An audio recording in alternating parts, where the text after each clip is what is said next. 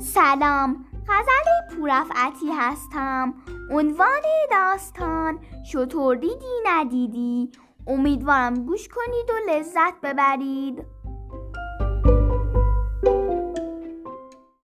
عنوان داستان شطور دیدی ندیدی. با این مثل می‌خواهند بگویند که پرحرفی و فضولی مایه زحمت می شود و آسودگی در کم گفتن است و اما خود داستان.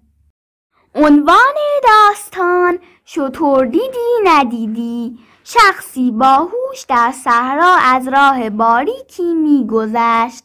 روی خاک اثر پای شطوری را دید که از آن راه رفته و فقط سبزه های یک طرف را خورده. با خود گفت شاید شطور یک چشمش کور بوده. بعد دید که در یک طرف راه مگس بیشتر است و یک طرف پشه بیشتر است. با خود گفت مگس شیرینی را دوست می دارد و پشه ترشی را. شاید یک کیسه بارش و شیرینی و یک کیسه ترشی بوده. این فکرها را کرد و بعد زیر درختی نشست. در همین حال مردی سراسیمه سر رسید و پرسید تو یک شطور ندیدی؟ آن شخص گفت آیا یک چشمش کور بود؟ مرد گفت بله همان است. آن شخص گفت آیا یک کیسه بارش شیرین و یکی ترش نبود؟ گفت درست است. شطوردار پرسید حالا شطور کجاست؟ گفت نمی‌دانم.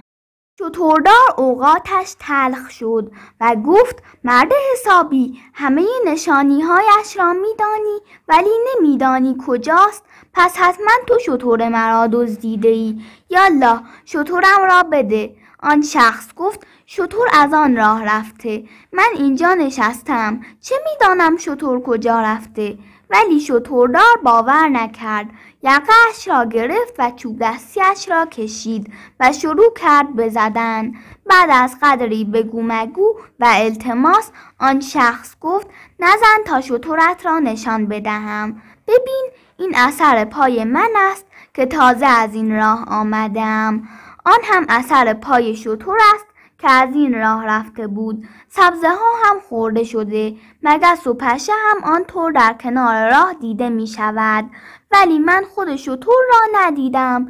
اینها را من فقط با هوش خودم حد زدم. شطوردار گفت شاید که بیگناه باشی ولی زبانت مایه زیانت می شود کتک ها هم نوش جانت باشد تا دیگر غیب گویی نکنی و شطور دیدی ندیدی و خلاص.